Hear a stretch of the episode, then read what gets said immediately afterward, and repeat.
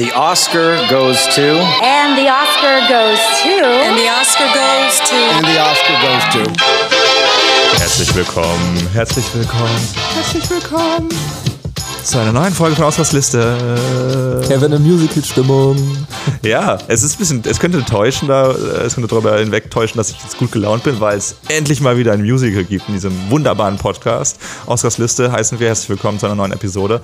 Im, an meiner virtuellen Seite Philipp, äh, heute mal wieder virtuell, weil Köln unter Wasser steht. Ähm, wir sind auch ein Wetterpodcast. Mhm. Und äh, ja, ich glaube, das Wetter ist so traurig, weil wir uns mal wieder einen extrem langen Film anschauen mussten.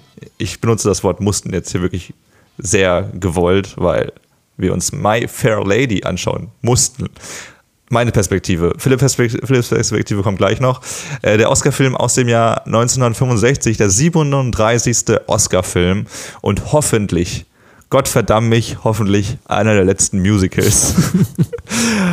äh, Philipp, ich habe große Hoffnung, denn äh, ich habe mich ein bisschen belesen und das Vierteljahrhundert zwischen den äh, großen Broadway-Premieren des bahnbrechenden Musical-Plays Oklahoma und ich zitiere hier bloß, das sind Adjektive, die ich nur zitiere, ich habe keine Ahnung davon, äh, der bahnbrechenden Musicals äh, Oklahoma, das 1943 und entstanden ist und das Rockmusical Hair, das 1968 entstanden ist.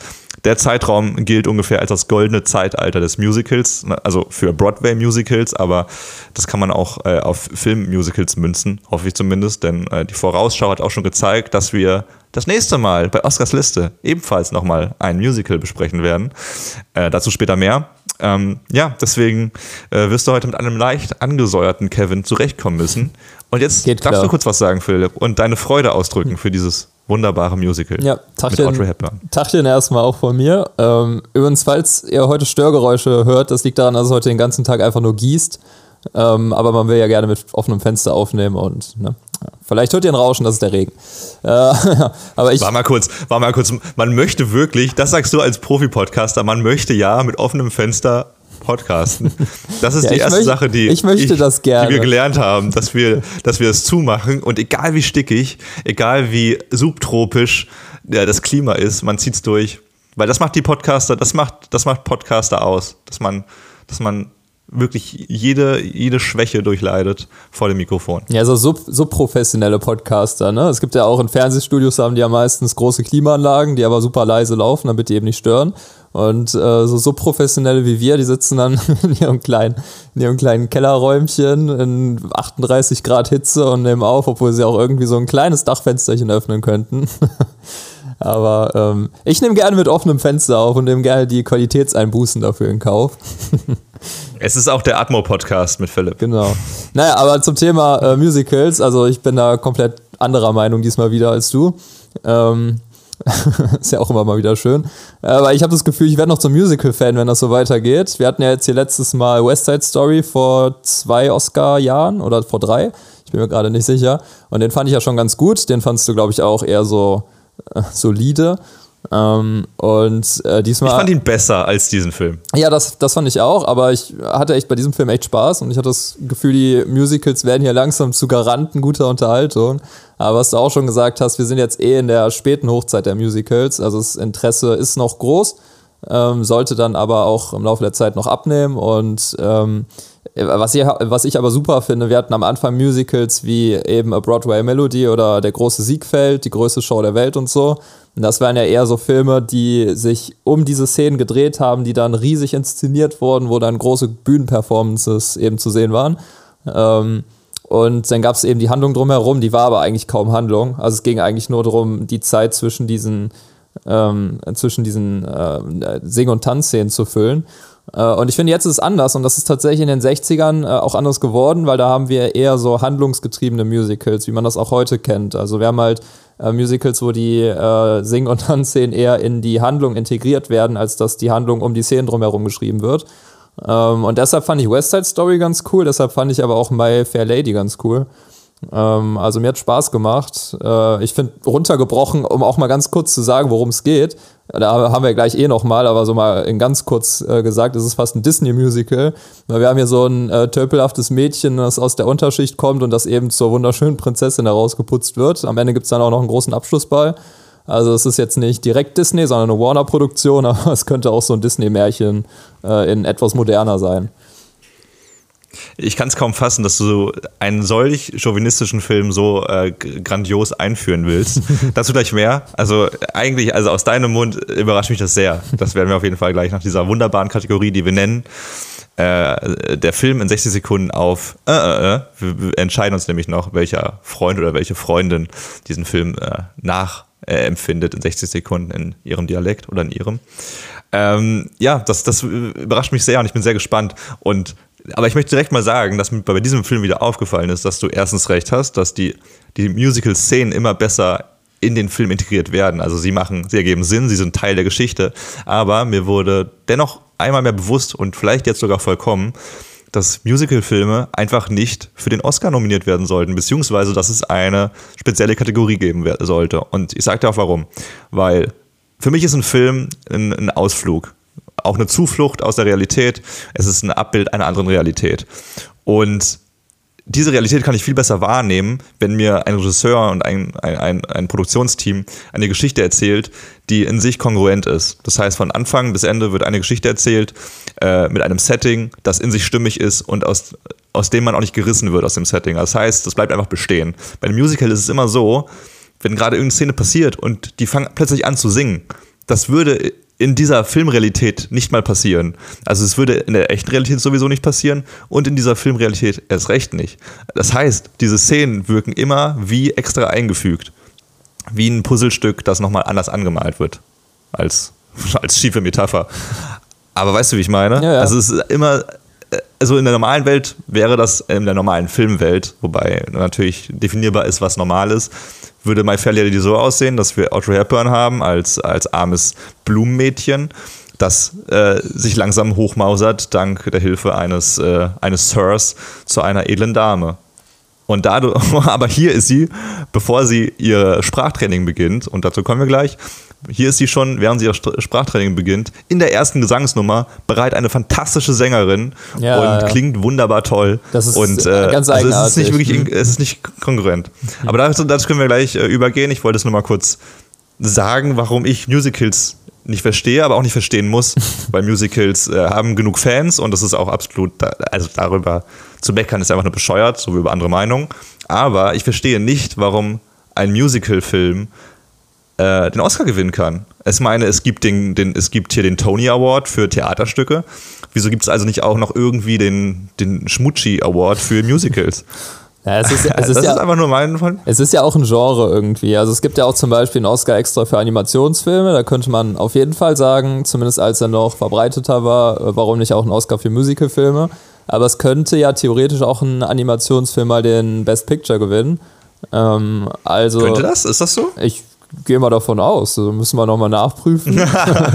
aber ich gehe mal davon ich, aus. Also ich glaube es äh, nicht. Ich glaube, also müssen wir auf jeden Fall nachprüfen, das können wir mal zur nächsten Folge machen, aber das mhm. glaube ich tatsächlich nicht, weil die extra eine, eine, extra, extra eine Kategorie geschaffen haben, wo das möglich ist. Es wird ja auch nie so sein, dass ein Dokumentarfilm den besten Oscar bekommen wird weil diese Kategorie schon geschaffen wurde. Mhm.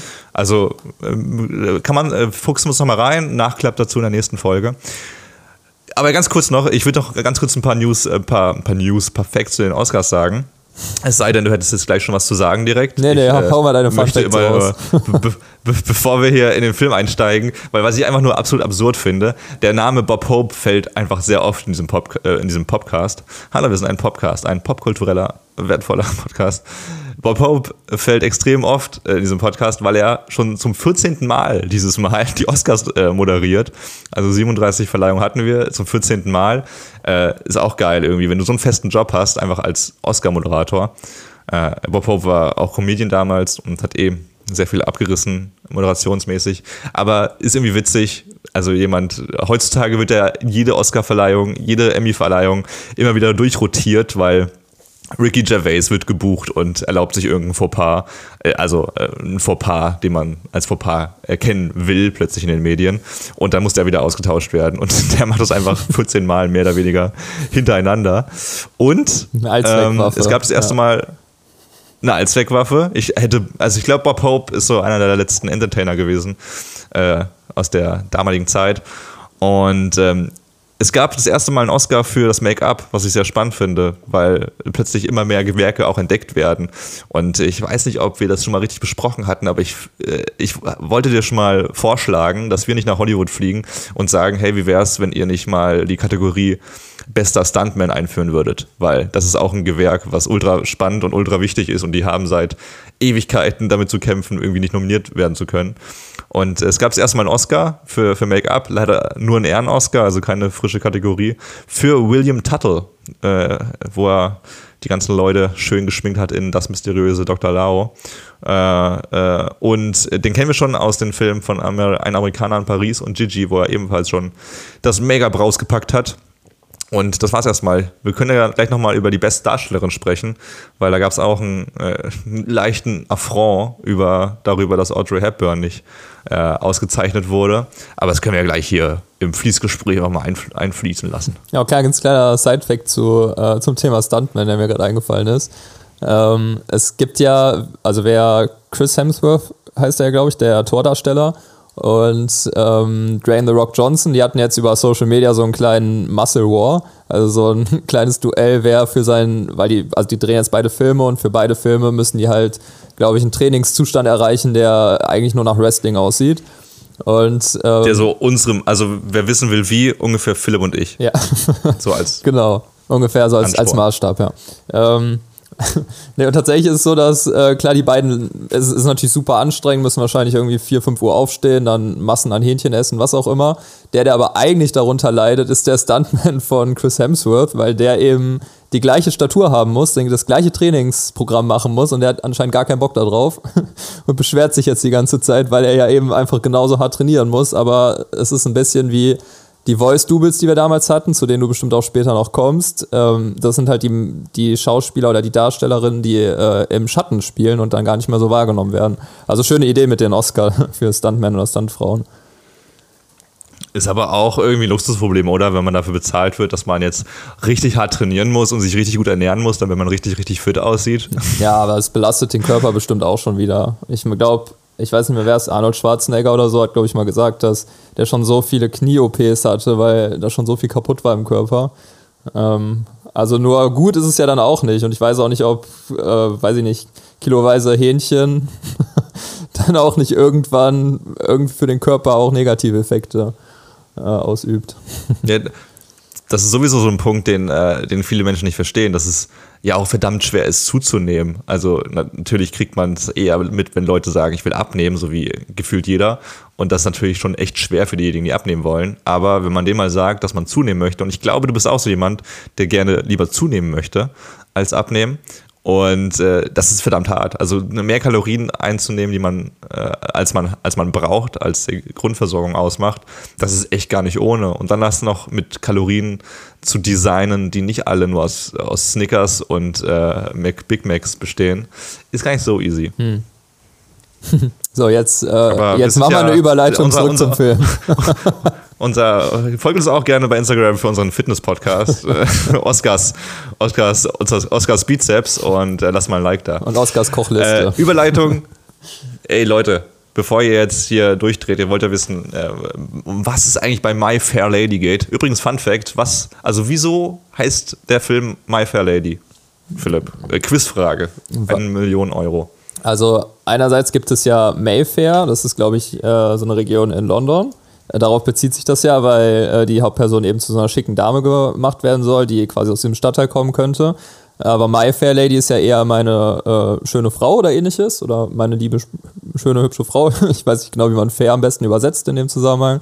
Ähm, aber das dreht sich dann einfach nur genau um den Professor, der die andere Figur ist, denke ich mal, äh, der da irgendwie seine schmucke Dame sich, äh, so schlimm es jetzt klingt, äh, züchtet ist vielleicht ein falsches Wort, aber äh, also der foltert sie ja teilweise fast, um sie eben zu so einer Frau zu machen, die er gerne hätte. Man hätte es nicht schöner sagen können, das war absolut korrekt, äh, so wie du es gesagt hast. Und jetzt viel Spaß mit 60 Sekunden in einem Dialekt, Dialekt, der uns noch nicht bekannt ist, den ihr jetzt aber raushören werdet. Eliza Doolittle ist eine Blumenverkäuferin in London um 1912 rum.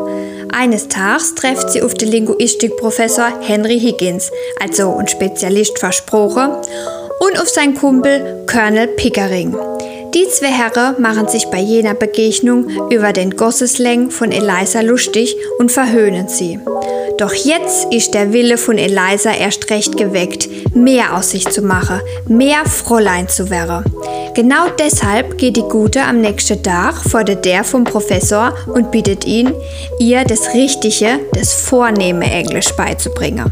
Fast genauso vornehm wie mein Felsisch. Naja, jedenfalls fordert Pickering seinen Freund Higgins dann heraus und letztendlich lässt sich der Professor dann auf diese fast unlösbare Aufgabe ein. Und so kommt es, dass Eliza tatsächlich zu einer wundersamen Wandlung kommt und vom armen Blumemädel zur ansehnlichen Edellady wird. Wer sich allerdings bedauerlicherweise wirklich so gar nicht weiterentwickelt, ist der Professor selbst, der bis zum Schluss wirklich nicht mit Empathie gesegnet ist. Okay, ich würde sagen, niemals hat die Kategorie besser gepasst als dieses Mal. Denn wenn sich der Film um eine Sache dreht, dann ist es um Dialekte. Also hätten wir nicht besser, besser einführen können vor ein paar Folgen. Ähm, ja, und ähm, was man vielleicht mal erzählen muss, ist, dass ähm, wir hier eben diese zwei Hauptdarsteller haben. Das ist einmal die Darstellerin von Eliza und einmal der Darsteller von dem Professor Higgins. Und das ist äh, die Darstellerin von Eliza, die kennen wir alle. Die heißt äh, Audrey Hepburn. Und äh, der Darsteller von Professor Higgins, das ist Rex Harrison. Und der hat tatsächlich schon in dem gleichnamigen Broadway-Stück mitgespielt, war damit aber einer der einzigen, weil unser Regisseur, und der heißt äh, George Cukot, ähm, an und für sich das einfach nicht wollte. Oder ich glaube, Jack Warner war das, der das sogar nicht wollte, denn ich wollte, dass die Darsteller und Darstellerinnen aus dem Broadway-Stück mit in dem Film spielen. Und die waren meistens eher nur die zweite oder letzte Wahl und bei dem Professor hat es dann aber doch geklappt. Gott sei Dank, weil der echt, äh, der Typ spielt echt gut. Der sieht ein bisschen aus wie ähm, hier Captain Barbossa oder Magneto. Also kann man sich den optisch vorstellen, ein bisschen jünger. Der, der, der Spiegel hat äh, mal geschrieben über äh, Rex Harrison, der übrigens Sexy Rexy hieß. das wurde sein Spitzname. Und das hat er so abartig gehasst, dass das sich immer mehr verfestigt hat. Das ist so wie wenn jetzt irgendwie ein schlimmes Bild von Donald Trump auftaucht und der sagt, bitte also ohne das bitte, postet das nie wieder auf Social Media und dann natürlich, jeder postet es auf Social Media. Äh, der Spiegel hat auf jeden Fall mal äh, geschrieben äh, zu seinem Nachruf, er war ein nobler Stil, Stil, ein nobler, stilsicherer Komödiant, beherrschte er die Rolle des englischen Gentleman so perfekt, dass, i, dass sie ihm auch im Leben zur zweiten Natur wurde. Seine Arroganz trug er wie einen Maßanzug, mit eleganter Ironie, salopp unterfüttert. Und die Queen hat ihn auch noch zum Ritter erhoben, irgendwie ein Jahr hm. bevor er gestorben ist. Aber es ist einfach exakt, ähm, exakt ja, seine Rolle, ne? Da, was der Spiegel über ihn geschrieben exakt. hat, ist auch einfach exakt die Rolle vom Professor. ja, also eine sehr, ja, eine, man kann schon sagen, eine sehr chauvinistische Figur. Damit muss man ein bisschen aufpassen. Aber ich finde nicht, dass der Film gut gealtert ist. da, da, da, steckt sehr wenig Romantik drin, da steht sehr wenig Fairness gegenüber der Hauptprotagonistin drin. Ja, wie du schon gesagt hast, der Titel wurde ja auch so ein bisschen, also es stand auch mal früher so zur Auswahl, ob man den Film nicht Elizabeth, äh, Lady Eliza nennt oder ähm, ja doch, genau so Lady Eliza oder eben den Namen Eliza, die Figur von Audrey Hepburn, in den, um, um, um die Figur ins Zentrum zu stellen, aber es wurde My Fair Lady. Und das ist ja so eine Aussage eher von, von der Figur von Harrison. Ähm, was ja schon mal ein Anzeichen dafür ist, dass Eliza nicht unbedingt die Figur ist, die im Zentrum steht. Vermeintlich. Fühlt sich ein bisschen an wie bei Gigi, oder nicht? Gigi. Ja, ich glaube, ich weiß nicht, ob du darauf hinaus willst, aber das Ding ist, dass man kann es auch einfach mal so aussprechen, wie er, äh, wie er, der Professor es gegenüber äh, Eliza ausspricht. Er nennt sie halt schon am Anfang teilweise Drecksstück, fahrlässige Schlampe. Und das sind noch so die netten Beleidigungen. Dann droht er ihr andauernd mit Prügel. Ähm, man weiß halt, er wird es nie machen. Man weiß, dass er es irgendwie macht, weil er selber, äh, obwohl er so ein, so ein weltgewandter Typ ist, dann teilweise doch überfordert ist, weil sie eben auch auf ihre Art sehr äh, wortgewandt ist. Ähm, aber trotzdem sind es halt krasse Beleidigungen, die da die ganze Zeit gedroppt werden. Und ähm, ich weiß nicht, wolltest du darauf hinaus? Wolltest du sagen, dass es deshalb teilweise schwierig ist, diesen Film zu gucken aus heutiger Sicht? Oder hast du da noch äh, anderen, sind dir noch andere Sachen aufgefallen? Ja, genau das eigentlich. Also wir wollen ja eigentlich diese Heldengeschichte, dieser Heldengeschichte folgen, dass, äh, dass wir Audrey Hepburn folgen, ein, ein junges Mädchen, das ja schon in der dreckigen Zeit sehr hübsch ist und äh, sich nicht verstecken muss. Das war ja eh eine der witzigsten Szenen. Sie sieht ja schon sehr, sehr gut aus, so wie eben Hepburn aussah. Und dann ganz am Anfang des Films wird sie gebadet, scheinbar zum ersten Mal in ihrem Leben, so wie sie sich verhält. Und sie sieht danach eigentlich exakt genauso aus wie vorher, nur eben, sagen wir mal, eher so eine, also ein, ein Rouge-Level weniger vielleicht. Und so ein Hut aber weniger. es war jetzt nicht. Ja. und ein Hut weniger, aber die Haare hat man gesehen, waren, sahen vorher auch schon so aus. Also äh, ich, ich finde, das war jetzt nicht der beste Cast mit Audrey Hepburn. Bin jetzt auch nicht der größte Verfechter von ihr. So, ich ich, sie, ist, sie ist natürlich eine hübsche Frau, aber sie hat auch sehr geoveracted, wenn sie irgendwie gejammert hat oder sowas, immer sehr den Mund aufgerissen und irgendwie ein bisschen wie ein kleines Kind geschauspielert. Und äh, was, was direkt mal angebracht werden muss, wir hatten das Thema schon mal bei der West Side Story, wo ja auch schon viele Darsteller gedubbt wurden, also übersprochen von anderen Sängern in den Gesangsszenen, weil sie selber nicht singen konnten, beziehungsweise die, Höhen, die hohen Töne nicht getroffen haben. Und das war zu 95 Prozent, das muss man sich mal auf der Zunge zergehen lassen, ein ultra bekannter Film, äh, eine Rolle, die Hepburn ja auch nochmal noch mal krasser nach vorne äh, katapultiert hat. Und zu 95 Prozent wurde Audrey Hepburn gedubbt von Marnie Nixon, über die wir schon sehr ausführlich in dem Podcast zu der West Side Story gesprochen haben.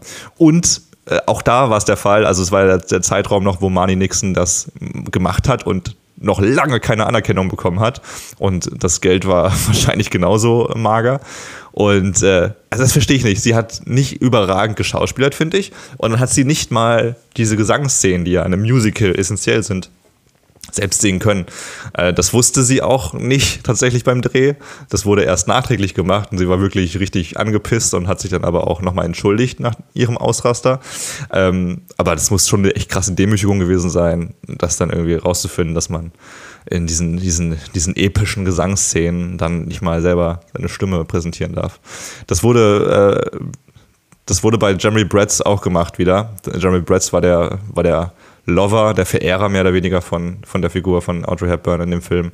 Und äh, der Bretz hat sogar ganz, ganz lange behauptet, dass er die selber gesungen hat. Äh, äh, vor allem das Lied On the Street Where You Live. Und er hat erst 1994 zugegeben, dass es äh, der, der Tenor Bill Shirley war, der ihn da synchronisiert hat, mehr oder weniger. Und, der ich glaube, er hatte noch gesagt, er hat und- selber nicht gecheckt, ne? Da meinte er noch so, ja, das war wohl nicht ich, aber ich habe es ja. erst auch nicht selber gecheckt. Also ein Gelaber, also wirklich, das ist ja wohl das Absurdeste. Äh, der, der Bill Shirley hat es auch nie mitbekommen, der ist 1989 verstorben, hat also nicht mehr mitbekommen, dass ihm nochmal Gerechtigkeit getan wurde. Also es ist irgendwie, das, das macht mich halt irgendwie so sauer, wenn du schon äh, ein Musical machst und du hast ja schon gesagt, genau, dass der Harrison aus dem Theaterstück gecastet wurde, dann mach das doch bei der Hauptrolle bitte auch. Ähm, Hepburn konnte das nicht. Äh, es stand ja auch zur Debatte, ob das nicht äh, die, äh, die Hauptdarstellerin aus dem Theater macht, die aber zu unbekannt war leider. Ähm, ja, was ist denn dann da deine Meinung? Äh, beeinflusst dich das irgendwie, dass du sowas bekommst und denkst du dir, hm, ich höre das dann und Hauptsache es klingt schön? Also, du hast super viel gesagt, wozu ich äh, auch viel sagen kann. Ich finde, ähm, ich dass, äh, dass es gedubbt wurde, finde ich an und für sich kein Problem, aber natürlich ähm, siehst du dem Film nicht an, wie es halt drumherum lief. Das heißt, wenn die Leute, die dann eben gesungen haben, einfach nicht erwähnt werden und so ein Schattendasein führen, dann, äh, dann ist es eben problematisch. Wenn es nicht offen kommuniziert wird, wer da gesungen hat, dann ist es halt problematisch. Wenn man jetzt allgemein sagt, äh, Audrey Hepburn hätte es vorher gewusst und die hätte gesagt, okay, ja, ich will das gerne spielen ähm, und äh, dann wird halt nochmal drüber gesungen, dann fände ich es nicht so schlimm, aber so lief es ja eben nicht ab. Ähm, ich fand auch interessant, dass äh, ich, also per se auch die Entscheidung, dass eben bei Warner man gesagt hat, man will die Leute aus dem Broadway-Musical eigentlich nicht. Und da hat man sich ja dann gegen Julie Andrews entschieden, die eben im Broadway-Stück ähm, die Eliza spielt. Ähm, und die hat ja dann, also ich, ich, ich glaube, Audrey Hepburn hat auch keine Nominierung, also nicht, in Anführungszeichen, nicht mal eine Nominierung als beste Hauptdarstellerin bekommen, was ja in der Zeit oft noch gang und gäbe war, wenn man Best Picture hat, dass man dann eben auch äh, zumindest eine Nominierung nochmal abstauben kann. Und ähm, Julie Andrews hat dann Mary Poppins gespielt. Ich glaube, ein paar Jahre später ist das. Und äh, hat dafür dann äh, tatsächlich auch den Oscar als, äh, als ähm, beste Hauptdarstellerin bekommen. Also da so ein kleiner Fail, muss man sagen. Äh, ich fand das, äh, ja genau, ich fand das Audrey Hepburn, ich stimme dir voll zu. Äh, Die hat teilweise overacted. Ich fand das Schauspiel an und für sich okay. Ich fand es nicht schlecht. Aber die Mimik war irritierend, weil die hat echt die ganze Zeit reingeguckt, wie, also man, man sagt irgendwie wie so ein begossener Pudel aus der Wäsche geguckt. Ähm, und das hat sie ein bisschen übertrieben, weil wenn es gepasst hat, fand ich das äh, eben auch dann sehr passend, aber sie hat es eben ein bisschen zu oft eingesetzt.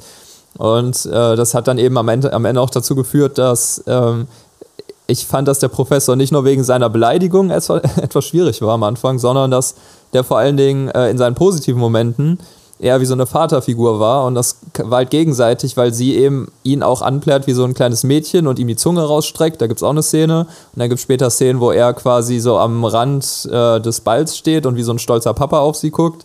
Und ich dachte die ganze Zeit so, oh, bitte, bitte, keine romantische Beziehung am Ende, bitte nicht, weil es einfach so falsch war. Und ähm, das fand ich dann wiederum ganz gut, dass wir hier wieder ein offenes Ende haben. Das heißt, jeder kann selber überlegen, was wird aus den beiden. Das Einzige, was gezeigt wird, ist, dass nach einem großen Streit kommt Eliza zurück, ähm, zurück zu dem Professor, aber es wird halt nicht gesagt, ähm, was passiert jetzt mit denen. Ähm, und äh, gleichzeitig war es aber auch wieder schwierig, dass Eliza hat auch einen Verehrer, der heißt Freddy. Äh, und der ist eigentlich ein echt cooler Typ und der wird echt gut dargestellt, aber der ist halt von vorne bis hinten nicht interessant und es ist auch kein Liebesdreieck wie in irgendwelchen Teenie-Science-Fiction-Verfilmungen von heute. Sowas wie Tribute von Panem, aber gibt es ja ganz viele von. Äh, sondern äh, es wird gar nicht so richtig aufgenommen. Der ist halt so der, äh, der Loser, der sie auch noch gut findet, obwohl er alles richtig macht. Ähm, das ist dann schon ein bisschen komisch, aber zu ähm, Audrey Hepburn allgemein, ich, äh, ich fand es sehr interessant, die, ich habe gelesen, dass, also sie ist ja eine Stil- und Mode-Ikone. Äh, ich habe auch eine Freundin, die hat, glaube ich, ein Bild von ihr an der Wand hängen. Ähm, also ist ja heute noch weltbekannt. Ähm, und, tatsächlich, äh, ein kleiner Fakt für alle BriefmarkensammlerInnen, die sich den Podcast gerade anhören. ähm, es gibt tatsächlich eine Briefmarke von der Deutschen Post von Audrey Hepburn und die wurde aber nie offiziell ausgegeben und das soll heute die wertvollste, wertvollste Briefmarke der Welt sein. Ähm, also, falls ihr irgendwann mal gefragt werdet, welche Verbindung gibt es zwischen Audrey Hepburn und Briefmarken, dann wisst ihr es jetzt. Ähm, also ich fand sie jetzt nicht fehlbesetzt, aber ich glaube, man hätte sie besser äh, besetzen können. Ähm, vor allen Dingen auf jeden Fall schade, dass sie nicht äh, selber singen konnte, weil da wurde, war wahrscheinlich auch das Problem, dass das die falsche Tonlage für sie war. Und sie war dann auch ähm, so gekränkt, dass sie äh, eben gesagt hat, sie wird jetzt erstmal in keinem Musical mehr mitspielen, bis sie, äh, also bis sie selber sagen kann, dass sie diese Gesangs, äh, so Gesangsszenen stemmen kann. Dann würde sie sich nochmal äh, vor die Kamera begeben dafür. Ähm, aber Eins noch der äh, Rex Andrews, der hat selber gesungen, der Professor. Und der war aber eher so der Sprechgesangstyp. Und da hatte man ein Riesenproblem bei der Produktion, weil eigentlich hat man halt im Nachhinein immer nochmal drüber gesungen, halt äh, Lip-Sync dann. Und bei ihm ging das nicht, äh, wegen eben diesem Sprechgesang. Und das hat dazu geführt, dass man so ein drahtloses Mikrofon verwenden musste. Und das war damals eben noch nicht so üblich, äh, oder man war damals noch nicht so erfahren mit der Technik wie heute. Äh, das hat man dann unter der Krawatte von ihm befestigt. Äh, und es führte aber tatsächlich so äh, dazu, dass man teilweise die Funkfrequenzen hatte, die sich mit dem Polizeifunk überschneiden. Und dann kam eben ab und zu der Polizeifunk durch. Äh, und das ist interessant, weil ich weiß, dass es noch heute so ist, dass wenn man gewisse Funkmikrofone nutzt, ähm, gibt es bei Sendern teilweise Frequenzlisten für die Tontechniker, wo angegeben wird, die und die Frequenz ist in unserem Raum normalerweise frei und die könnt ihr benutzen, weil auf anderen Frequenzen ist dann tatsächlich Polizeifunk oder andere äh, Baustellenfunk oder was auch immer. Äh, also das ist ein Problem, das ist immer noch nicht äh, komplett vorübergegangen. Ähm, aber damals hatten wir halt gar keine Erfahrung und da war das dann wahrscheinlich eine Überraschung, als dann irgendwelche Polizeidurchsagen aus dem Lautsprecher rauskamen. Wie mindblowing ist das überhaupt, dass du Überleg, weil du könntest dir jetzt wünschen, ich will eine, eine Vision, eine Blickvision dafür haben, äh, also für die ganzen äh, Schallwellen und, und Radiowellen und alles, was eben so durch, durch das Internet und durch den Telefonmast durchfliegt, was alles gerade in dem Raum passieren muss, in dem man gerade sitzt. Das ist äh, was, für, was wie viele Signale es einfach gibt. Das ist echt crazy. Das war auch, als das äh, Radio und Fernsehen kam, also auch vor allen Dingen am Anfang, als das Radio kam, war das für die Leute, glaube ich, noch so richtig. Äh, also da wurden Kunstwerke teilweise designt, die auf, auf Basis des Gedanken kamen, dass eben einfach Funkwellen, ah. was niemand ka äh, kannte, die quasi durch die Luft fliegen, die Informationen, die durch die Luft fliegen. Das war für die Leute so fremd, dass das auch so in die Kunst mit eingegangen ist in der Zeit. Ähm, also, ah. ja, die Idee, und wenn man auf heute guckt, ich meine, damals waren es vielleicht Radiowellen, heute äh, kommt hier 5G, ähm, wird, wird, überall aufgebaut, dann weiß ich nicht, DVB-T2, WLAN, dann hat man noch äh, Bluetooth, die Bluetooth-Uhr an der Hand und so. Schon extrem, wie viel, äh, wie viel Strahlung. Ja, es ist sau interessant. Überall. Auch was das äh, also es gibt ja das Thema Strahlung auch schon länger, aber es gab das ja auch mal, also das Thema Strahlung ist ja mal irgendwann aufgekommen, als man gemerkt hat, oh, die ist nicht gut für uns, aber es gab auch den Zeitraum, wo Strahlung existiert hat, also auch gefährliche Strahlung, wie radioaktive Strahlung. Und man erst rausfinden musste, dass die gefährlich für uns ist.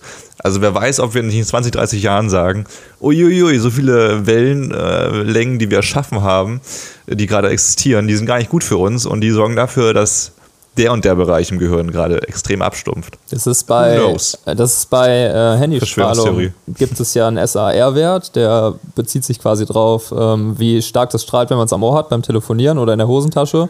Und da kommt halt auch immer der Kommentar, da gibt es Grenzwerte, aber dann kommt immer der Kommentar, ja, wahrscheinlich macht es aber auch gar nichts, aber weiß man eben noch nicht, weil es da die Langzeitstudie noch nicht gab. Weil wie lange gibt es Handys? Ja. Das iPhone gibt es seit 2007, dann kleinere Handys vielleicht, keine Ahnung, 10, 15 Jahre länger.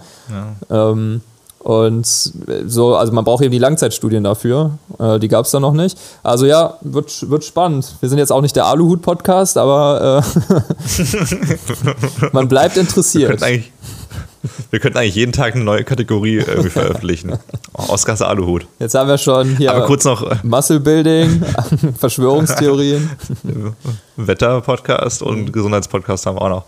Äh, aber um kurz noch äh, deine Falschmeldung hier, wir sind auch ein Fake News Podcast. Die wertvollste Briefmarke der Welt ist nämlich die British Guyana One, One Cent Magenta. Äh, One Cent, doch, ist richtig. Mit dem Ausgabedatum 1856 und davon soll nur noch ein Exemplar äh, existieren. Ui. Und äh, das ist wohl die wertvollste Briefmarke der Welt. Werden wir in die Stories posten, hm. wenn wir es nicht vergessen. Dann ist wahrscheinlich eine der wertvollsten, weil der Quelle stand irgendwie, da dachte ich mir auch schon. Das war irgendwie so eine graue Formulierung, nenne ich es mal. Aber sie ist auf jeden hm. Fall sehr wertvoll. Sie ist sehr, sehr wertvoll. Weißt du, was super witzig ist? Äh, da muss ich sehr schmunzeln. Rex Harrison ist ja der Darsteller von Professor Henry Higgins, der ja Eliza Doolittle, also Audrey Hepburn, zurechtweist und verbessern möchte.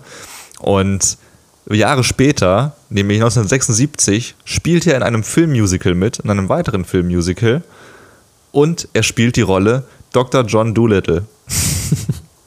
Was? Fun Fact Nummer eins. Und er spielt ultra den Macho und er wurde ja auch wohl zu den Macho durch seinen Lebensstil und durch die Filmauswahl. Und sein allererster Film aber, den er gedreht hat, 1936, hieß Männer sind keine Götter.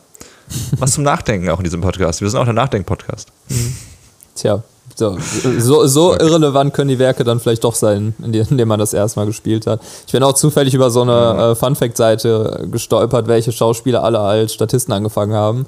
Ich weiß gar nicht mehr, wer es alles war, aber ich glaube, fast jeder Schauspieler war irgendwie vorher mal Statist irgendwo. Ähm, was, äh, wo es einen schönen Bogen zu dem Film gibt, weil ich äh, fand gerade am Anfang auf der Straße, auch in den nicht Sing- und Tanzszenen, äh, dieses Gewusel, was man da auf den Straßen hat, fand ich echt super, weil da sind eben nicht Leute im Hintergrund, die einfach nur rumstehen oder vorbeilaufen, sondern hat irgendwie jeder was zu tun. Das stelle ich mir beim Dreh dann sehr aufwendig vor. Ähm, oder eben man hat sehr gute Statisten gefunden, aber ja, dieses Gewusel fand ich schon ganz schön. Äh, ich fand auch, weil wir, also wir haben ja über Dialekte geredet, ich war erstmal voll verwirrt, weil wir haben ja in diesem, also die Menschen, die da auf der Straße äh, die meiste Zeit verbringen, die haben eben einen Berliner Akzent alle. das war so. Also die deutsche Synchronfassung äh, natürlich. ja, ja. Also, also die deutsche Synchronfassung, das Original ist Corky. Also äh, habe ich es richtig ausgesprochen? Ja, gut, dass du es erklärst. Der, ja. der britische der britische, also genau, das war auch eine der aufwendigsten Synchronfassungen äh, überhaupt in Deutschland zu der Zeit, in den 60er Jahren zumindest, weil man einfach wirklich sehr viele, ja doch, äh, man musste Berliner casten, oder beziehungsweise man musste äh, Synchronsprecher casten, die das beherrschen, die, die dann eben äh, Audrey Hepburn begleiten konnten, vom Berlinerischen bis zum Hochdeutschen. Mhm. Es ist aber wohl genau bei dem, also ich bei, äh, bei den Deutschen ist es wohl so, dass äh, in, bei den Deutschen gerne Dialekte einfach ähm, zunichte gemacht werden. Das heißt, in Hollywood-Filmen haben wir es auch so oft, dass die Bösewichte dann auf britisches Englisch sprechen und die Helden amerikanisches Englisch. Also die äh, Bösewichte eben so einen hochintelligenten Touch dazu bekommen. Äh, und der verschwindet dann in der deutschen Synchro. Auch bei ähm, Game of Thrones äh, ist es wohl so, dass die äh, auch sehr viele Dialekte verwenden und dann eben in diese Fantasy-Welt übertragen. Äh, oder allgemein bei Fantasy-Filmen, bei Fantasy-Serien hat man oft so britische Akzente. Ähm, es gibt jetzt keinen klaren Grund, woran das liegt, aber England hat ja eben auch so eine äh, Mittelaltergeschichte voll von äh, Burgen, von Rittern und Schlössern und die hat Amerika eben nicht. Und Mittelalter ist ja oft konnotiert oder Fantasy ist ja oft konnotiert mit eben so Mittelalter-Themen. Ähm, weshalb das eben auffällt, äh, dass man das im Originalton oft hat, dass da äh, eben gerade so äh, britisches Englisch auch gewünscht wird.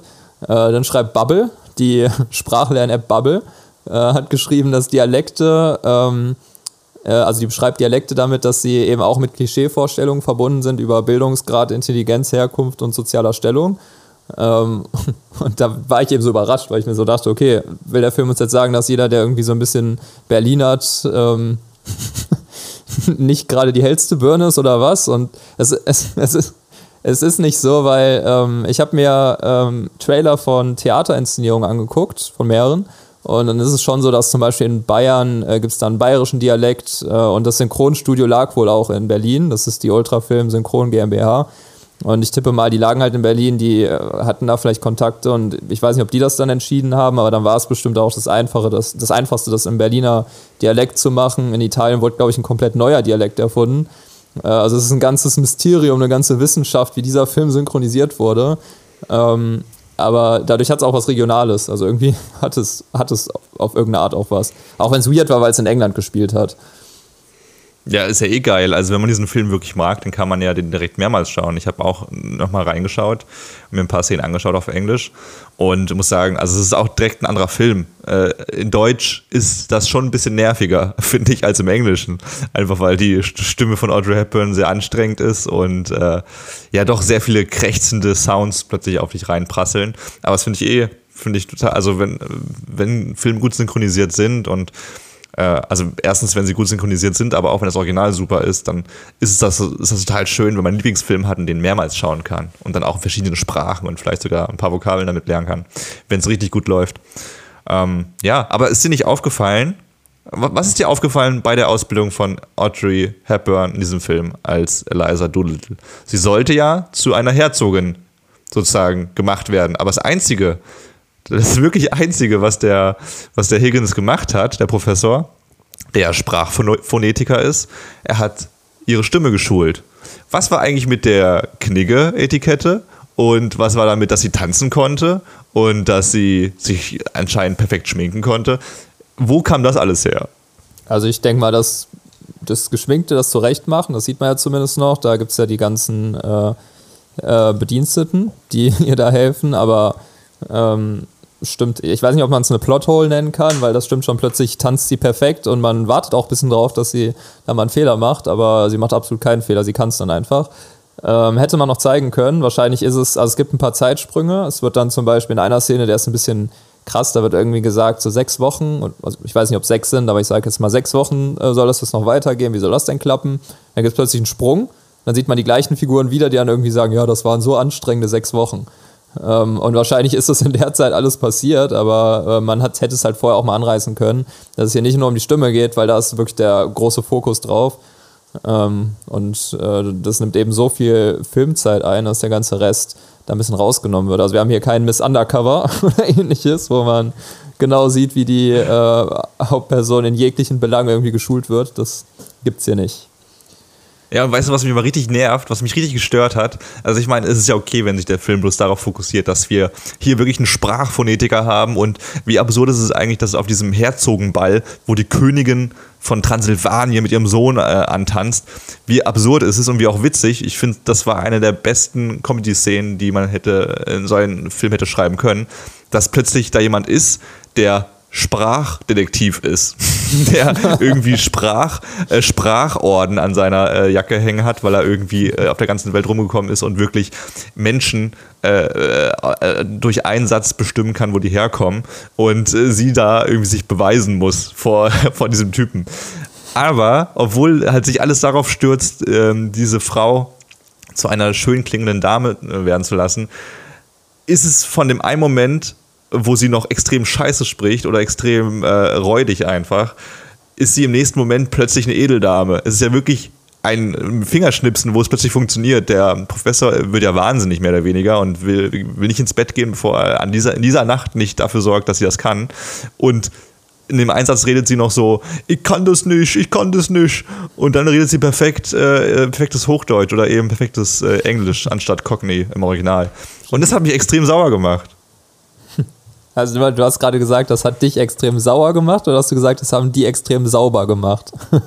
Nee, es hat mich extrem sauer gemacht. Also Okay. ich muss wirklich sagen, ich kann wirklich nicht verstehen, wie dieser Film ein Klassiker wurde. Äh, Das äh, macht mich irgendwie alles ein bisschen fuchsteufelswild. Auch das Ende, können wir da mal drüber reden? Philipp, fandest du dieses Ende wirklich gut? Äh, ja, ich habe es ja eben gesagt. Ich fand gut, dass es ein offenes Ende war. Ich mag offene Enden allgemein.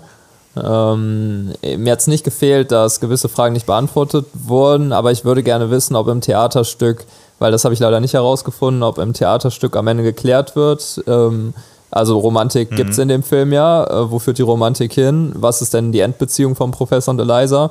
Äh, aber ich fand es eben einfach aus dem Grund nicht äh, schlimm, dass ich befürchtet habe, dass die beiden zusammenkommen und es ist eben nicht geschehen und das war dann Geschenk genug an mich, dass ich das Ende eigentlich ganz, äh, fand ich ganz schön zu sehen. Aber du ja, dann, anscheinend äh, nicht. ver, ver, dann versalze ich die Suppe direkt mal, weil ich habe sehr viele Texte darüber gelesen, auch dass das George äh, Cukors äh, Intention war, dass das zwar ein offenes Ende ist, man hat sich dann einiges vorstellen können, aber das ist schon die Aussage, dass am Ende sie zu ihm zurückkommt. Also es war die Diskussion so, äh, Kurzzusammenfassung, Higgins wollte ihr einreden nach diesem erfolgreichen Ballabend, dass sie heiraten müsse jetzt, um irgendeinen Sinn im Leben zu finden. Sie sagt aber, sie will nicht heiraten.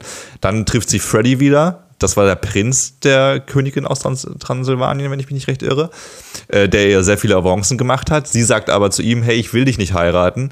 Und dann hat sie nochmal ein Gespräch mit dem Higgins, dem sie sagt, pass auf, ich will mit dir zusammen jetzt äh, hier eine Sprachschule führen, mehr oder weniger.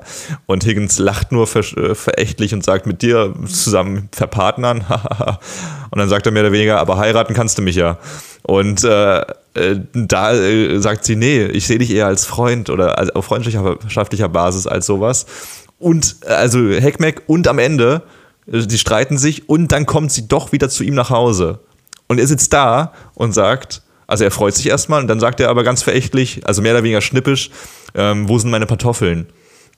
Und also das ist schon irgendwie so, er kann, er kann, er, er lernt gar nichts daraus. Er weiß ja eigentlich, dass er sie vermisst und dass er sie irgendwie schätzt in ihrem Leben, in seinem Leben. Aber er zeigt ihr nicht zu einem Zeitpunkt, in diesem Film zumindest, äh, Aufmerksamkeit oder gar Zärtlichkeit.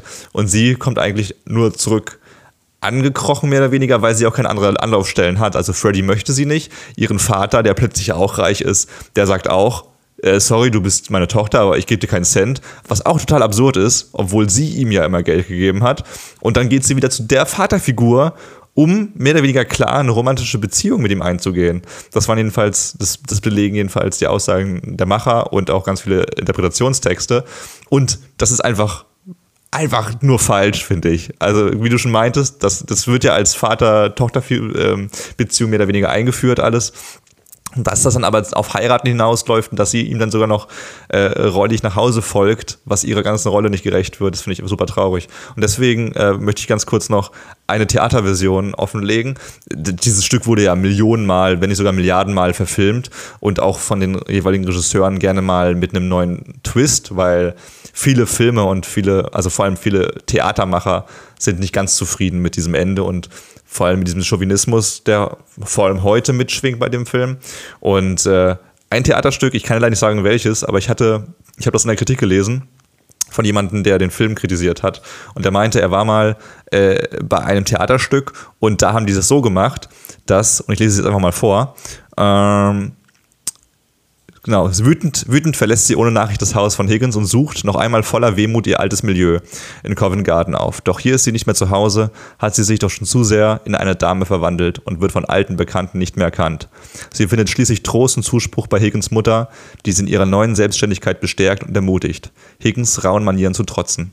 Obwohl sie gegenüber Higgins, der plötzlich bei seiner Mutter auftaucht und Eliza, wie einen, wie einen entlaufenen Hund zurückholen will, aus Trotz zunächst behauptet, sie wolle Freddy heiraten, nun selbst mit dem Sprachforscher, der sie für eine Prinzessin hielt, Phonetik unterrichten und dabei seine Methode anwenden, kehrt sie am Ende doch zu ihm zurück und bleibt und zurück. Offen bleibt. Ah nee, sorry, jetzt, jetzt habe ich warte, jetzt habe ich einen Fehler gemacht.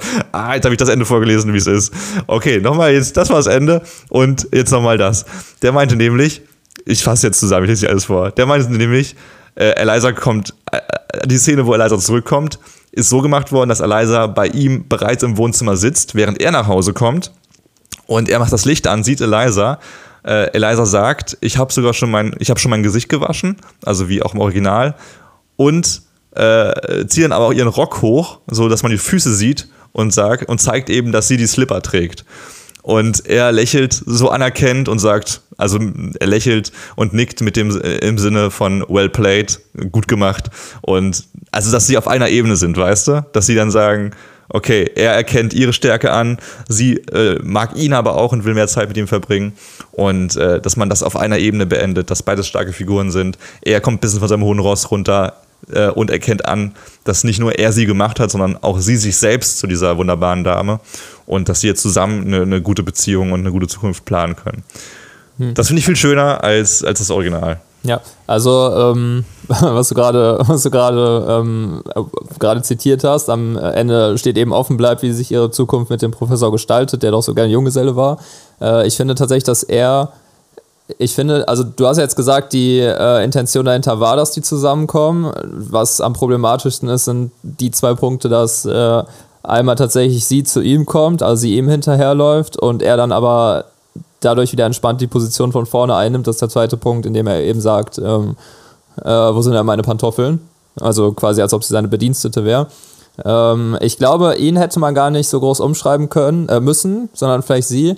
Äh, und es liegt daran, dass ich finde, das hätte man aber noch ein bisschen klarer raus, rausschreiben können, dass, ähm, also die Dialoge finde ich in diesem Film sehr stark und ich finde halt, dass der Professor äh, oberflächlich halt nicht nur sprachlich überlegen ist, ähm, aber man merkt dadurch, dass eben doch so beleidigend wird die ganze Zeit, was er ja auch sprachlich wieder einer ähm, teilweise vernünftigen, aber teilweise dann eben gar nicht mehr so starken Ebene macht. Da merkt man eben, dass, äh, oder diese ganzen äh, Prügeldrohungen, die eben total unglaubwürdig sind von ihm, dass er eben die Kontrolle in der Situation verliert an Eliza, die eben rhetorisch äh, auch in den Anfangsmomenten äh, überhaupt nicht schwach oder ähnliches ist. Ähm, und ich finde halt, also er hat eh so einen doppelten Boden, beziehungsweise diese, diese ähm, Verbindung zwischen den Charakteren, die sich in dem Film auch ganz gut in den Dialogen äh, widerspiegelt. Und ähm, ich glaube, er müsste gar nicht so verändert werden, aber es stimmt schon, dass ähm, sie hat nämlich ihre starken Momente. Äh, da gibt es einen Moment, wo sie bei wo sie bei seiner Mutter ist, äh, er reinkommt und sie dann alles, was er ihr beigebracht hat, nimmt, äh, also ausnutzt, um ihm quasi vorzuführen, wie idiotisch diese ganze Situation ist und wie überlegen sie ihm eigentlich ist. Aber ich gebe dir dann doch recht, dass äh, das Ende da alles, was quasi gegen letztes Drittel aufgebaut wurde, wird am Ende dann wieder eingestürzt, dadurch, dass sie eben doch zurück in Anführungszeichen gekrochen kommt. Und äh, das ist ja eine gute Idee, dass man das durch so kleine Mittel einfach ändert, dass sie eben äh, die Dinge in die Hand nimmt und nicht zu ihm kommen muss äh, und ihm die Entscheidung übergeben muss. Aber ich fand auch, ähm, was die Figurenbeziehungen angeht, ich fand allgemein, also die Dialoge und diese doppelten Böden hat man so viel, weil auch Eliza und äh, ihr Vater, das ist so ein oberflächlich total zynischer und herzloser Typ, der sie aber eigentlich total liebt. Ähm, das finde ich interessant. Dann haben wir den Professor und seinen Gast äh, Colonel Pickering. Ähm, da ist immer die Frage, wer von den beiden ist jetzt der Bessere und der Belesenere und da, das wird in den Dialogen auch immer ganz schön äh, manifestiert, wenn es zum Beispiel darum geht, wo wird die Kleidung jetzt gekauft, ist es eine richtige, eine falsche Entscheidung. Äh, aber auch der Professor und seine Mutter, die eben so eine recht typische filmische Mutterrolle annimmt, äh, aber die eben dann auch so die einzige Frau ist, von der der Professor, der ja so ewiger Junggeselle ist, sich etwas äh, sagen lässt, äh, also die da auch irgendwie eine starke Hand über ihn hat. Ähm, und von daher finde ich die Beziehungen, und es liegt ja jetzt nicht nur am Film, sondern auch äh, an der Prämisse des, des Theaterstücks an sich oder des Musicals, äh, finde ich die recht stark. Äh, aber ich gebe dir schon recht, hast ja gerade ganz äh, nachvollziehbar erklärt, dass äh, das Ende da äh, vielleicht das Zünglein an der Waage ist, was es so ein bisschen ins Schlechte rückt am Ende. Aber ich finde es super schön und super wichtig, dass du es nochmal betonst, äh, wie gut die Dialoge sind. Also das war vor allem bei dem Vater manchmal auf einem Tarantino-Level. Ein bisschen verschnörkelter, weil auch anderes Jahrzehnt. Aber also die, die Dialoge, auch die, also eher die Monologe fast schon, wie, wie sie der Vater, der Vater hält über gesellschaftliche Probleme und was äh, die Armut mit einem Menschen macht und äh, welchen Stellenwert man plötzlich erreicht, wenn man Geld vermacht bekommt und äh, ja, einen Stellenwert, den man vielleicht auch gar nicht haben möchte. Das war schon super krass gut gemacht. Also da, da wurden die wirklich sehr gut geschrieben. Ähm, ja, wären die Songs nicht gewesen und wäre das ein bisschen flüssiger geschrieben und die, die Frauen fand ich aber auch nicht so besser. gut. Also die Songs waren jetzt auch ja, nicht. Also, Die waren jetzt Wollte ich nicht dich gerade tip-top fragen oder so, ja. Musikexperte hier. ja, oder? Also, also das, ich habe die, okay, das gebe ich jetzt zu, das ist total bescheuert, aber ich habe ich hab die teilweise skippen müssen, weil äh, die sich auch wiederholt haben. Also die waren jetzt auch nicht lyrisch wertvoll unbedingt. Äh, äh, und ich, ich fand das echt nervtötend. Äh, weiß nicht warum. Ich, also das ist irgendwie, ich verstehe nicht ganz, es gibt echt gute Musicals, bestimmt auch. Also West Side Story fand ich auch nicht so schlecht. Ähm, aber warum My Fair Lady? Und ich weiß warum. Ich weiß, warum das ein Klassiker wurde, wegen Audrey Hepburn am Ende des Tages, weil sie eine ikonische Figur ist. Und Sexy Rexy war auch dabei. Äh, aber also ja, ich kann hier den Zauber von Audrey, Audrey Hepburn nicht wirklich ganz zusammen. Ich kann ihn nicht ganz verstehen, wenn ich ehrlich bin. Ähm, muss man aber auch nicht immer. Nö, also ich finde auch, die Songs äh, waren jetzt nicht so kracher. Ich habe auch weniger wiedererkannt als bei West Side Story. Äh, das waren einfach coole Lieder, ähm, die man sich auch jetzt, ich glaube, ich habe mir mal irgendwann in die Playlist gehauen. Ich weiß auch nicht mehr, welchen, ich glaube, der mit America. Dann habe ich den abgespielt. Es gab einen Song aber. Es gab Ja. aber einen Song, äh, an, den, Ja. an, den, an den ich mich erinnert habe. Äh, also auf Deutsch, ich weiß nicht, wie, tatsächlich nicht, wie es im Englischen ist, aber auf Deutsch geht er so: Hey, heute mache ich Hochzeit. also, also, das ist der Song, wo der Vater äh, heiratet äh, äh, in dem Film, in My Fair Lady. Und das ist ganz klar angelehnt, oder, also ich weiß nicht, welcher Song vorher gekommen ist oder welcher nicht, das wüsste ich als sehr guter Re- Redakteur für diesen Podcast, der ich in diesem Moment nicht bin.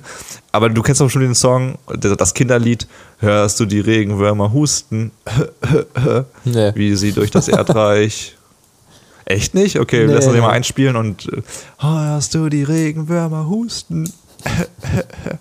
Okay, ich schick dir den auch mal.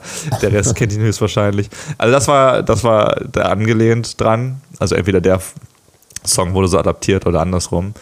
Äh, ansonsten ja, nichts. Also es waren, halt auch, es waren auch keine krass großen Bühnennummern, so wie bei äh, ja, ein Amerikaner in Paris zum Beispiel, Ja, Gott sei die Dank auch nicht. künstlerisch wirklich wertvoll waren. Ja. Ja, also genau, das ist dann halt ein, Voll ein Vollblut-Musical. Ja. Aber ja. Ja, be beides. Äh, Das ja. Ding ist, also das ist ja auch Geschmackssache. Entweder man verliert sich und liebt diese großen Inszenierungen, das ist vollkommen nachvollziehbar, oder äh, einen regt es auf, dass gerade irgendwie, die ging ja teilweise richtig lange, dass gerade zehn Minuten die Handlung irgendwie nicht vorangetrieben wird. Das bin dann eher ich. Aber das ist ja dann Geschmackssache. Also das ist halt, welche Art von Musical man lieber mag. Da gibt es ja kein besser oder schlechter. Das sind halt zwei verschiedene Arten. Nee, aber ich äh, stimme dir auf jeden Fall zu. Ich stimme dir auch zu mit Audrey Hepburn. Es ist eben eine Rolle oder eine Figur, die sehr, sehr stark hätte sein können.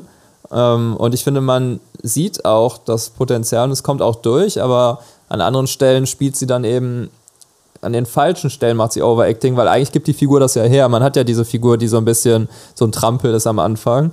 Ähm, aber dann macht sie es eben auch in, an Stellen, wo es irgendwie gar nicht mehr passt.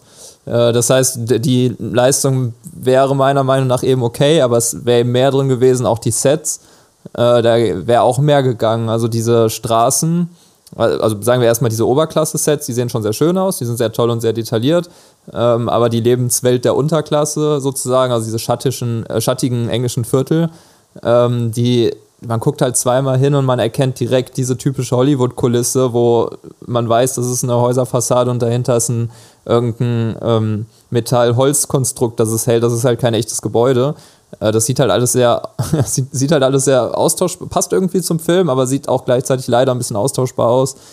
Ähm, aber da würde ich halt sagen, das ist ja auch wieder ganz schön dann andersrum, dass wir hatten jetzt den letzten Film, glaube ich, äh, der war sehr auf einem, also ich glaube, der hat ja alles ausprobiert, aber trotzdem war der auf einem Level mittelmäßig. Und wir haben jetzt hier halt einen Film, der hat wirklich seine Hochs und Tiefs und ähm, ist dadurch spannender, sich anzuschauen, als so ein Film, wo man sagt, ja, ist halt ein Film so aus den 60ern, der irgendwie, den ich in der Masse dann auch nach zehn weiteren Oscar-Filmen vergessen haben werde. Das wird bei dem äh, für mich zumindest nicht passieren. Ja. Und mir ist noch eine Sache aufgefallen, wo ich feststellen musste, dass man die Schönheit dieser Frau, die man ja extra gecastet hat, nicht mal wirklich eingefangen hat, weil es extrem wenige Close-Ups gegeben hat. Also es gibt wirklich sehr, sehr wenige Szenen, wo du einfach mal Audrey Hepburn sehr nah siehst oder, oder Harrington. Äh, weil ich, ich kann nur mutmaßen, aber sie wollten bestimmt immer dieses Setting zeigen oder dieses, dieses Lehrer-Setting, wo sie dann da sitzt zwischen den beiden Männern und äh, die ganze Zeit in die Mangel genommen wird. Könnte man auch falsch verstehen, die Beschreibung. Ähm, weiß nicht warum. Also es gibt auch die Szenen, wo die dann beim Pferderennen sind oder in diesem Ballsaal, die groß gezeigt werden wollen. Aber man hätte gerne mal öfters irgendwie die Mimiken zeigen können. Nochmal näher, auch wenn du schon gesagt hast, richtigerweise, dass die nicht immer, dass die nicht immer angemessen waren bei, bei Hepburn. Ähm, aber äh, wenn man schon so eine schöne Frau hat, dann doch auch gerne mal ein Close-up. Genau, weil das ja auch zur Handlung gepasst hätte. Also es ist ja, äh, es geht ja eben um sie und wie sie sich macht. Ähm, ich habe noch einen kleinen, äh, einen kleinen, äh, ich weiß nicht, ob es ein Fun Fact ist, aber vielleicht eher eine kleine News, weil wir eben so viel über das äh, Synchronsprechen geredet haben. Äh, es kann echt sein, dass das in naher oder etwas fernerer Zukunft gar kein großes Thema mehr sein wird, wie man es macht. Äh, weil es gibt jetzt tatsächlich eine israelische Firma, die heißt Deep Dub äh, und die macht sogenannte Deepfakes. Und ähm, die planen tatsächlich, also es sind zwei Brüder, zwei Brüder, die heißen Krakowski. Und äh, die haben für den israelischen Geheimdienst gearbeitet in der IT und sind halt eigener Aussage nach äh, totale Filmliebhaber. Und äh, also würde ich jetzt auch sagen, wenn ich da eine gute Idee hätte, wo ich denke, die könnte sich verkaufen, dann würde ich auch sagen, ja, ich bin halt Filmliebhaber. Aber die, ist, die, die, die Idee ist tatsächlich interessant, ähm, weil die Idee eben ist, dass du zum Beispiel Morgan Freeman hast, der hat ja eine sehr, äh, sehr bekannte Stimme. Und äh, dass du eben so einen Algorithmus hast, der aus, den, aus der Stimme heraus eine eigene virtuelle Stimme erschaffen kann, die aber eben genau seine Stimme ist. Also zum Beispiel wie bei Alexa oder bei Google Assistant oder ähnlichen. Und die kann dann aber jede Sprache auch mit jedem Dialekt reden, ähm, was halt sehr, günst, sehr viel günstiger als normales Synchronisieren sein wird und eben auch schneller gehen wird, wenn es dann irgendwann so weit ist, dass die auch richtig betonen kann und ähnliches. Und dann wäre es halt möglich, dass wenn das zum Beispiel in Netflix eingebaut ist, dass du ähm, gar nicht mehr synchronisieren musst, sondern dass du einfach in jeder Sprache, in jedem Dialekt, also du kannst dann in Köln sagen, ich möchte mir jetzt äh, My Fair Lady in Kölsch angucken, da würden dann vielleicht nur die Wörter fehlen. Äh, ich denke auch selber, ne, das ist jetzt Zukunftsmusik. Es ist natürlich, man muss auch immer drüber nachdenken, da wird dann wieder eine Branche kaputt gehen. Ähm, muss man schauen, ob das überhaupt sich so entwickelt. Aber wenn es billiger ist, schneller gehen wird, wenn die Qualität irgendwann stimmt, könnte ich mir schon vorstellen, dass es zumindest vielleicht so eine Hybridlösung mal geben wird, dass äh, der Computer die Stimmen überträgt und Menschen das dann nochmal äh, von der Betonung her anpassen. Bisschen wie das mit den Schauspielern, die quasi äh, virtuelle Wesen darstellen und dann in so Greenscreen-Anzügen äh, rumlaufen.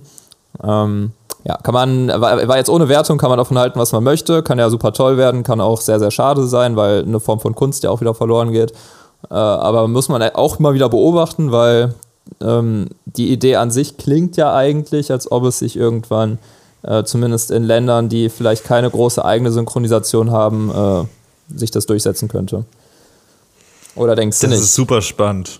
Nee, ey, du, du, wenn du das erzählst, habe ich schon wieder Gänsehaut. Ich finde das Thema mega spannend, äh, was da einfach im technischen Bereich auf uns zurollt. Klar, erster Punkt, äh, wie gut ist das? Äh, wir kennen alle die Diskussionen zwischen CGI und echtem Handwerk und den ersten Star Wa- Wars-Film und den, äh, die jetzt gekommen sind und welche Fronten es da schon gibt. Ähm, aber ich glaube, das ist unweigerlich die Zukunft auch. Einfach weil die Techniken entwickelt werden und weil es günstiger wird. Das sind zwei Dinge, die für Produktionsfirmen sehr wichtig sind. Und das wird äh, erstmal für die Synchronfassungen extrem spannend, aber auch für Filmproduktionen schon im Vorhinein.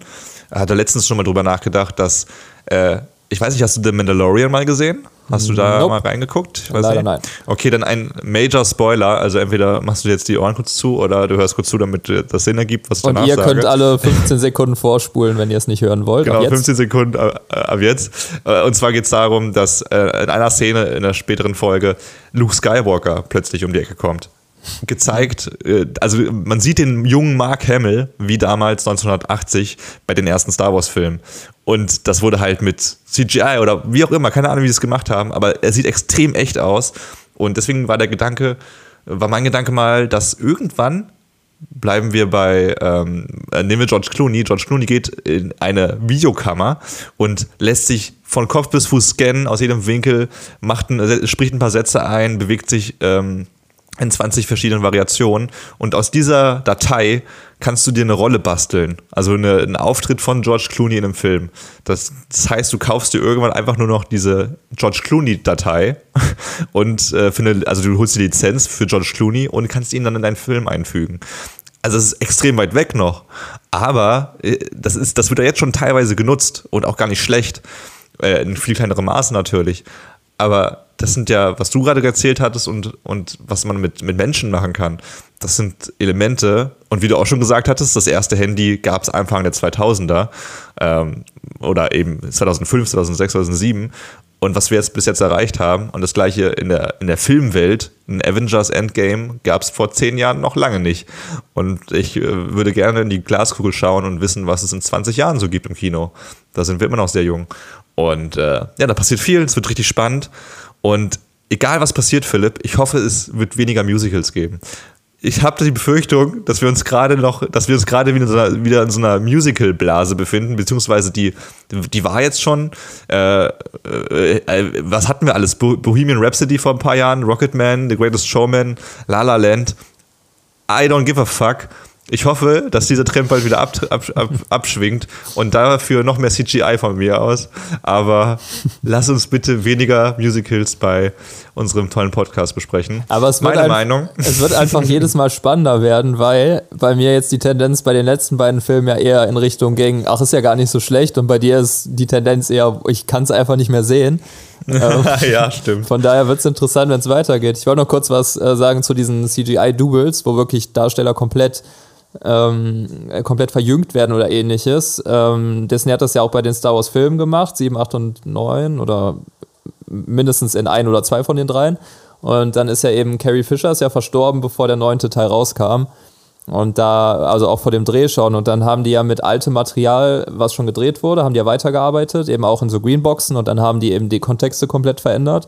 Äh, und auch da war wohl die Frage, ob die Carrie Fisher nicht auch, weil Disney, vor allem Disney das ja schon drauf hat, vielleicht noch nicht perfektioniert, aber sie können es eben, ob man Carrie Fisher nicht von einer anderen Darstellerin dubeln lässt und dann quasi virtuell so verändert, dass man sie weiterhin drin hat.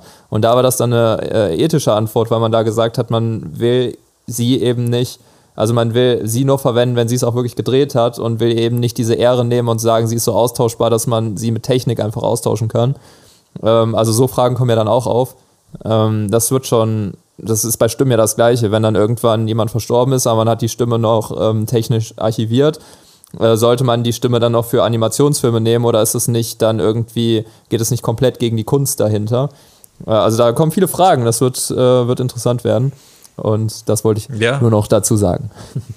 Nee, finde ich äh, mega ergänzend. Ich glaube, da könnte man äh, Pod, ganze Podcasts für sich füllen. Das ist ein super spannendes Thema, äh, wie weit man da gehen kann. Äh, ja, das sind Menschen, werden irgendwann Klauseln geschrieben, die sagen, okay, wenn ich tot bin, dürfte noch 50 Jahre mein Gesicht benutzen. Oder also es wird so ein absurdes Thema und äh, ja, bin ich gespannt drauf. Übrigens, äh, wer Fan von diesem Film ist, von My Fair Lady, trotz meines Hates, und Philipp mag ihn ja, äh, es ist seit Jahren, also ich habe eine News von 2008, von 2008 gefunden, in der schon mal geschrieben wurde, dass Kira Knightley ein Remake plant, mit sich in der Rolle, beziehungsweise das geplant wird. Also seitdem jetzt nichts passiert, auf Moviepilot, der Film, äh, des deutschen Internets, äh, ist, da, ist dieser Film für 2021 eingeplant. Ich habe davon noch nichts gelesen sonst. Also ich glaube nicht, dass er dieses Jahr kommt. Aber vielleicht wird gerade hinter den Kulissen hinter den Pubkulissen von New York, äh, von, von Hollywood, äh, gerade ein äh, neues My Fair Lady äh, gemacht. Ein Film, der ja auch extrem wenige Remakes hat, noch gar keins tatsächlich. Und äh, also kein bekanntes zumindest. Und ähm, ja, also wer darauf Bock hat, ich nicht, aber sieht man bestimmt in fünf Jahren bei Netflix spätestens, so wie alle Hollywood-Remakes. Äh, Rebecca müssen wir auch noch schauen, übrigens. Da wurde auch einmal ein Netflix-Remake gemacht. Ähm, aber ich glaube, das war es erstmal für diesen, für diesen Film, für diese Version von My Fair Lady. Äh, nächster Film, Philipp, freust du dich auf das nächste Musical direkt? Sound of Music von ja, Robert ist Wise. Schon, das ist schon viel jetzt, schon viel auf einmal. Vor allem der Film heißt Sound of Music. Wie, wie kann man mich triggern, ey? aber die Frage ist echt, wie, wie soll man, also wo sind, wir hatten die ganzen Kriegsfilme, da mhm. gibt es jetzt echt irgendwie einen kleinen Switch momentan. Bin mal gespannt, wie es dann danach nochmal weitergeht, aber ich bin auch gespannt, ob äh, der dann nochmal was ganz anderes ins Genre bringt oder ob der jetzt noch eins mehr vom Gleichen ist. Werden wir mal Ich sehen. freue mich sehr. Ich freue mich sehr auf die 70er tatsächlich, wenn wir echt mal da angekommen sind, auch weil ich letztens äh, mir ein Tarantino-Interview äh, durchgelesen habe und er meinte, die besten Filmjahre waren die 70er und 80er, weil da durfte man extrem vieles einfach. Da hat sich irgendwie, da durfte irgendwie Hollywood alles gefühlt plötzlich. Und dann kam so Ende der 80er plötzlich Political Correctness um die Ecke. Deswegen mal gespannt, wie diese Ära ist. Nicht, dass das alles gut sein muss, nur weil die viele dürfen. Nicht falsch verstehen. Aber hoffentlich Ja, das sehen weniger wir dann. Musicals. Genau. Das, das sehen wir dann. Das besprechen wir dann hier, wie immer, bei Oscars Liste, jeden zweiten Sonntag. Und jetzt zum Abschluss hört ihr den Song Shim Shim Cherie aus dem Film Mary Poppins, der übrigens mehr Oscars eingefahren hat als äh, dieser Film hier, My Fair Lady. My Fair Lady hat zwölf Nominierungen und acht Oscars. Und der andere Film, äh, trage ich nach. Ich will es jetzt hier nicht. Ich will jetzt hier nicht durch Wikipedia klicken. Hat, glaube ich, 14 Nominierungen und äh, auch Oscars. Und Genau, den Song hört ihr jetzt von Richard M. Sherman und seinem Bruder Robert B. Sherman. Und ähm, das war's. Die letzten Worte gibt's von Philipp. Ich bedanke mich vielmals, dass ihr wieder dabei wart bei dieser wilden Reise, bei dieser wilden Musical-Reise. Audrey Hepburn ist schön, aber nicht unbedingt die beste Schauspielerin anscheinend. Ist jetzt mein erster Eindruck nach dem ersten Film, den ich mit ihr gesehen habe. Und damit verabschiede ich mich. Philipp, vielen Dank, dass du mitgemacht hast und dass du so ein fantastischer Partner bist, äh, Partner in Podcast Crime. Und jetzt kannst du dein Fenster auch wieder zumachen. Bis in Ach zwei so. Wochen. Ja, das mache ich gleich zu. Äh, apropos Podcast Crime, ähm, ich äh, würde mich auch mal freuen, so einen richtigen Crime-Film zu sehen. Vielleicht haben wir da bald ja auch noch mal einen. Aber ich freue mich jetzt Oh erstmal ja, auf, auf den nächsten Film, aufs nächste Musical. ich bin wirklich gespannt. Also bis dann. Mhm. Ja, Und äh, an alle, übrigens, Musical, man, an alle Das ist ganz Musical-Freunde, lasst noch. euch mal hier die Stimmung nicht von Kevin verderben. So. Nein, äh, also ich wollte auch nur ganz kurz sagen, du wirst, du kannst dich echt, du kannst dich ja echt freuen, weil äh, der, der Film Sound of Music wird gemacht von Robert Wise, der schon die West Side Story inszeniert hat. Also äh, du kannst dich wirklich freuen. Naja, tut Ja, mir leid, dass ist, ich ist ein reingesprochen gutes habe. Zeichen. Ist ein gutes Zeichen. Ja. Das letzte Wort wirklich von Philipp. Ciao, ciao. ja, reingehauen und äh, wir sehen uns nächste Folge oder wir hören uns dann. Bis dann und wir freuen uns alle. Ciao. Chim chimney, chim chimney, chim chim chiree. A sweep is as lucky as lucky can be. Chim chimney, chim chimney, chim chim chiroo. Good luck we're above when I shake hands with you. Or blow me a kiss. And that's lucky too. Now as the ladder of life has been strung, you might think a sweep's on the bottommost rung. Though I spends me time in the ashes and smoke, in this all wide world there's no happier bloke. Chim chimney, chim chimney, chim chim chiree. A sweep is as lucky as lucky can be. Chim chimney, chim chimney, chim chim chiroo. Good luck we're above when I shake hands with you. Chim chimney, chim chimney, chim chim chiree. A sweep is as lucky as lucky can be. Chim chimney, chim chimney, chim chim chiroo. Good luck we're above when I shake hands with you.